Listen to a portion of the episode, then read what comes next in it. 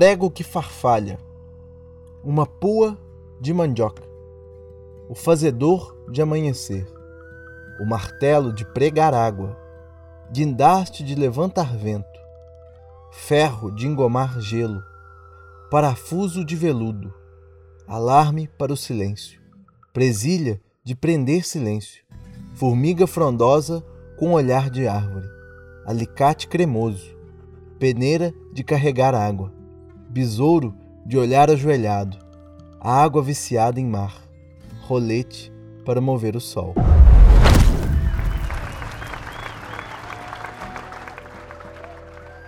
O Embaixo da Lona é uma experimentação, uma tentativa fracassada, porque o sucesso não nos interessa. Um encontro patafísico entre a arte e a vida. Debaixo dessa lona furada, vamos falar de palhaçaria, teatro de rua e de outras coisas que quisermos. Não nos subestime. Queremos muitas coisas, mas acima de tudo, queremos seguir viajando nessas estradas quânticas, mergulhados em versos oníricos que permeiam nossa ciência torpe que é a cena. Não entendeu? Nem eu. Só para lembrar que aqui tudo vale. Somos pautados pela verdade da comédia. Aqui a liberdade não somente reina, como acabou com a monarquia. E vivemos todos em livre anarquia. Uma anarquia poética. Não se espante se você não souber aonde isso vai dar nós também não sabemos. Este anti-podcast é possibilitado graças à Lei Aldir Blanc, através da Secretaria de Cultura e Turismo do Estado de Minas Gerais.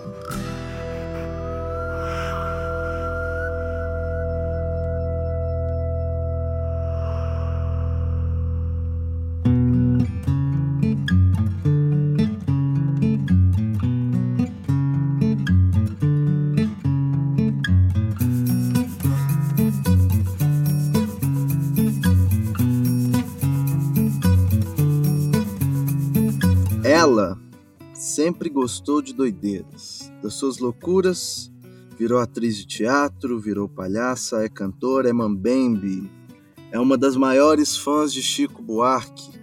Já fez papel de radialista, já interpretou Shakespeare, já fez Suassuna, meu Deus.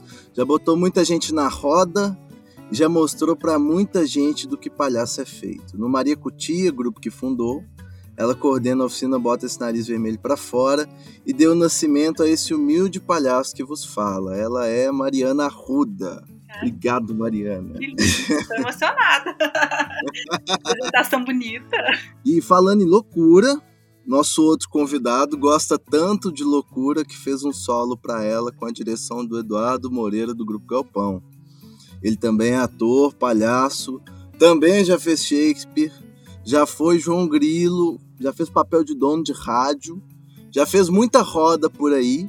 É bom de cascata e faz a gente rir como ninguém. No grupo também coordena uma oficina de criação de cenas para palhaços. Ele é Leonardo Rocha. E aí, Miguel, tudo bem? Prazer. Prazer é todo meu, gente. Olha só, uma coisa que eu achei muito feliz, de ser uma feliz coincidência, assim. O Maria Cutia fez 15 anos agorinha, né? Dia 20 de janeiro dia 20, há três dias atrás. É muito tempo de estrada. É, vocês já viajaram muito chão. É, mas assim, me conta, que raio de ideia é essa de fazer grupo de teatro, gente? Que ideia é essa? Quando a gente começou Maricutia, é, a gente tinha esse sonho, né, de viver na estrada, de é, ser uma, de ter um, um, estilo de vida muito livre, assim, muito despretensioso. E a gente começou o grupo com, como um grupo de brincantes, assim, a gente nem chamava de teatro, a gente brincava com canções do Na Roda, né, que hoje a gente chama de espetáculo na roda, mas até então a gente nem chamava ele assim. A gente brincava com canções do Vale de Jequitinhonha, do norte de Minas, com canções da nossa infância. E aí, com o passar do tempo, a gente foi incorporando nessas brincadeiras mais teatro e a linguagem do palhaço, que a gente começou junto com a Maricutia praticamente. O Nado tinha uma experiência antes também de palhaço, mas é, acho que a palhaçaria na história do grupo começou desde o início, assim. Aí ela entrou ali numa canção, né, no Coco de Mim, que até hoje a gente faz de nariz. É, a gente foi experimentando, então foi também uma linguagem que a gente foi incorporando no nosso, na nossa poética, na nossa forma de fazer teatro, na prática, na vivência. Experimenta isso, tira aquilo, volta isso, ah, coloca uma cascata aqui, ah, não funciona. Então, assim, ela, ela nasce, assim, com Maricutia junto com o grupo, sabe? Junto, é, sem, sem pretensão, sem ideia de ser perfeito, né? Assim, coisa que os palhaços não são mesmo. Perfeição não é uma palavra para palhaço. E o que acontece é que acho que um grupo de teatro também, ele dá mais uma, uma quer dizer, um grupo de pessoas, né, que formam um grupo de teatro, acho que ele dá uma força maior da própria sobrevivência, da resistência, né? Porque o teatro está sempre no processo de reinvenção e de resistência. Haja vista agora, né, nesse momento que a gente está passando no Brasil.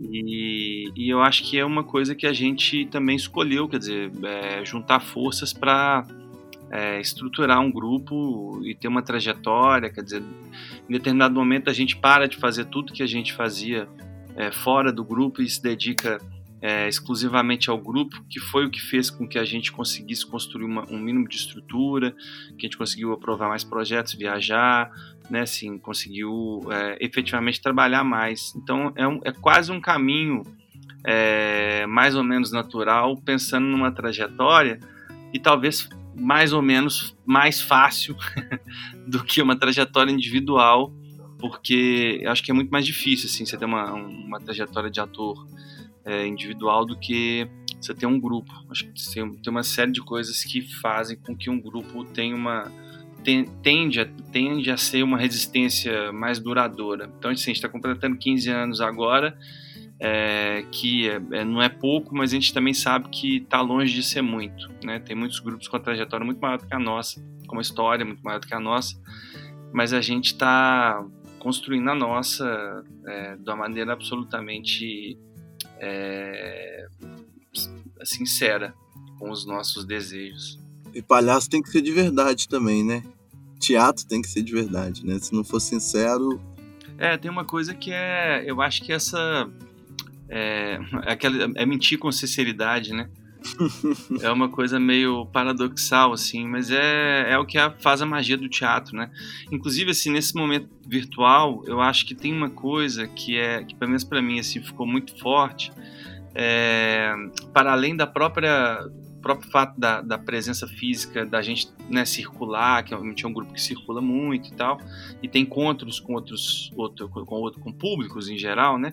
É, é o fato da gente, é, o teatro não, não existir efetivamente se não tem o público mesmo, assim, isso é uma coisa que é muito mais clara para mim agora, é porque por mais que a gente faça apresentações e cenações virtuais, ela nunca vai ser, elas nunca vão se equiparar a um encontro presencial, né? Assim, é uma, é uma, então é uma arte mesmo, é a única talvez, é, quer dizer, com certeza é a única que só acontece de fato com o encontro do público com o artista. É uma, é uma, uma coisa meio sinestésica, né? Assim, esse encontro de é, convencionar uma mentira e vivenciar essa, essa mentira de uma forma verdadeira. Quando a gente estava na África, em Guiné-Bissau, a gente foi apresentar num, numa, num espaço da periferia, assim, a gente ficou só na capital, mas esse dia a gente foi para um lugar mais, é, para uma aldeia, e não tinha palavra no dialeto daquelas pessoas, daquele lugar, né?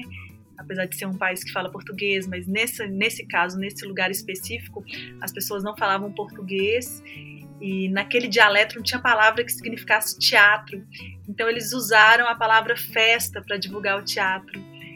E eu acho que o teatro tem sempre essa característica festiva do encontro e não é possível a gente falar, claro que assim, os artistas precisam de uma organização, precisam de uma seriedade, de um compromisso, sim, porque é um ofício, mas não é possível falar de teatro sem falar de, um, de boas doses de insanidade, de festividade. É, é uma festa, assim, que tem que ser levada com propriedade, né? Uma boa preparação, né? é porque às vezes, como o teatro e a palhaçaria tá ligada à questão do improviso, do espontâneo, é, as pessoas podem associar aquilo como se os artistas nasceram assim, né? Um dom divino. E não tem nada de divino, né? Tem muito estudo, tem muito preparo, tem muito trabalho por trás, assim, antes do encontro com o público, há um trabalho enorme, né, para para lapidação disso, para preparação, para descoberta. E às vezes há essa confusão assim de que basta ser, né? No teatro não basta ser, basta estar.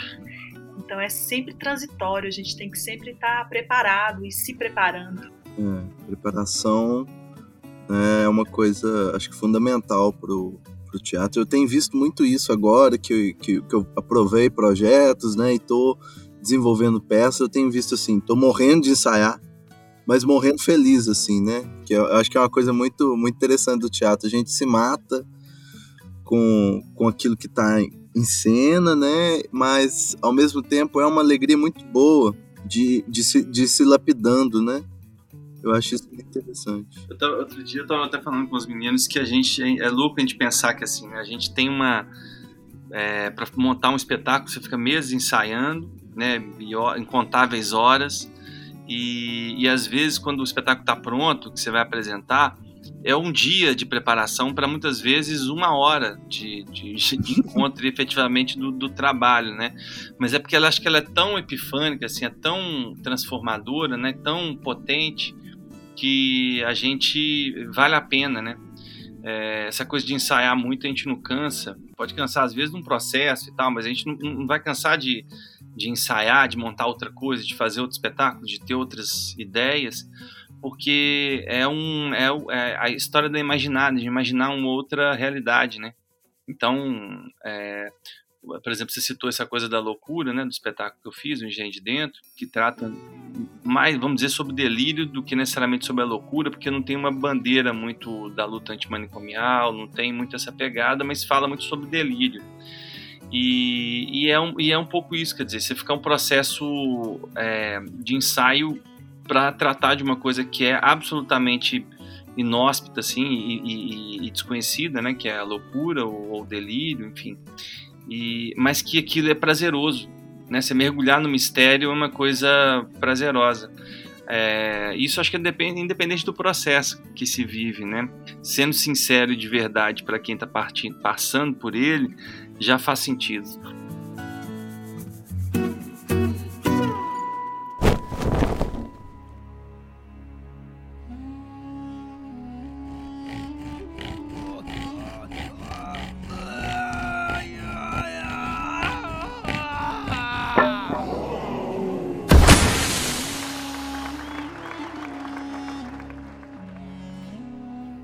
Ronaldo, assim, você tocou no, no engenho de dentro. Eu, quando, quando eu fui fazer oficina com vocês, né, fui fazer com a Mariana, foi no começo de 2019, uhum. isso, 2019, e você tava, acho que tava em, em cartaz, não, não me lembro. Uhum. Acho que, acho que sim, você tava fazendo, acho que as últimas apresentações. E na época eu tava no sétimo, sétimo período de psicologia e agora eu tô formando, né? E eu acho muito interessante como que quando você fala assim, ah, não é uma peça sobre a loucura, mas sobre, né, mas é o delírio que tá ali em cena. Uhum. E eu acho muito legal isso, porque o delírio, na verdade, né, você sabe disso já, mas o delírio ele é, é a forma que o sujeito encontra para resolver o problema dele. É uma construção para solucionar aquilo. E eu acho isso muito potente, né?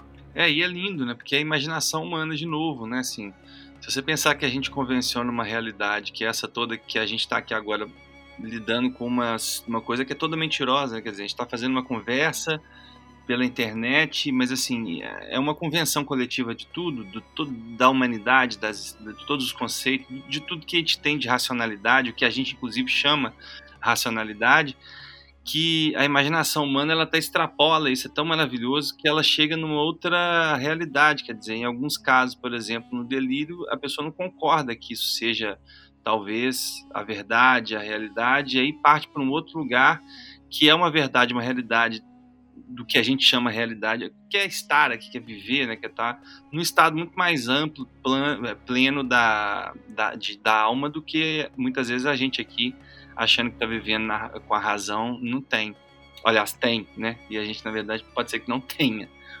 É, mas é, um, é, literalmente é uma loucura, porque é, quer dizer, e mesmo isso, se você pensar que eu fiz um espetáculo muito pouco, porque a gente fez ele, eu estreiei ele no final de 2018, em 2019 fiz uma temporada pequena no que foi nessa época que você estava aqui fazendo oficina e foi muito, muitas poucas apresentações. Depois a gente entrou no processo de montar o Alta Compadecida, montou, já começou a circular e eu não fiz mais, porque aí entrou a pandemia no ano passado e eu não fiz mais o espetáculo. Então, é, é literalmente é uma loucura. Não, não consegui, às vezes, até pensando num espetáculo que é solo, em teoria ser mais fácil de fazer, de não conseguir é, fazer uma temporada.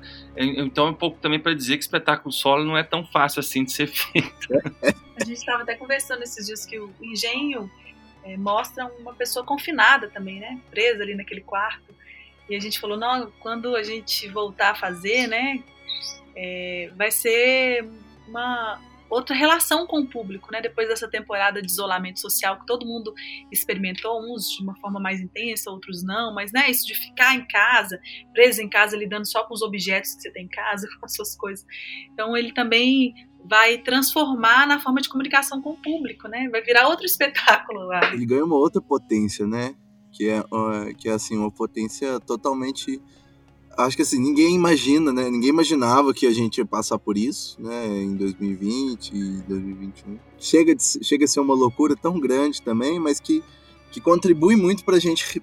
Eu acho que assim, é, é muito positivo no sentido que permite que a gente reflita muito sobre o nosso fazer, enquanto fazer de palhaço, enquanto fazer do teatral.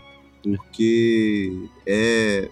Bom, primeiro que é um, é um, é um momento que a gente para de fazer muitas coisas, né? Então a gente passa a refletir mais. E para o teatro especificamente, né, é, a gente, nós artistas de teatro, sempre tivemos medo assim, de perder para o cinema, perder para a televisão, perder para o rádio, agora perder para a internet.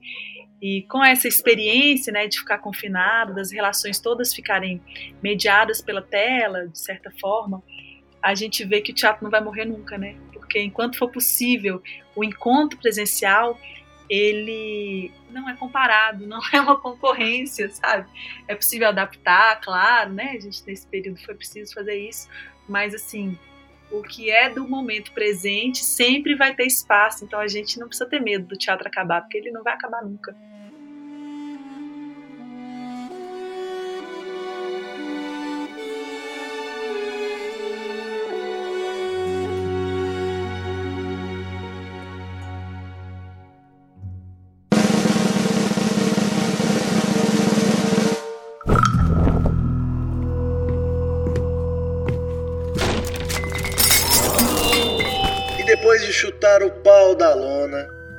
Caírem os mastros, o pano, o picadeiro todo, nós encerramos o nosso espetáculo. O Embaixo da Lona fica por aqui, com a certeza de que o final de um caminho é sempre o começo de outro. E afinal, o final pode não ser sempre o final, o final pode ser outra coisa afinal. Lembrando que o Embaixo da Lona só foi possível graças à Lei Aldir Blanc e por isso agradecemos o apoio da Secretaria de Cultura e Turismo do Estado de Minas Gerais, ao Governo do Estado de Minas Gerais, à Secretaria Especial de Cultura, ao Ministério do Turismo e ao Governo Federal.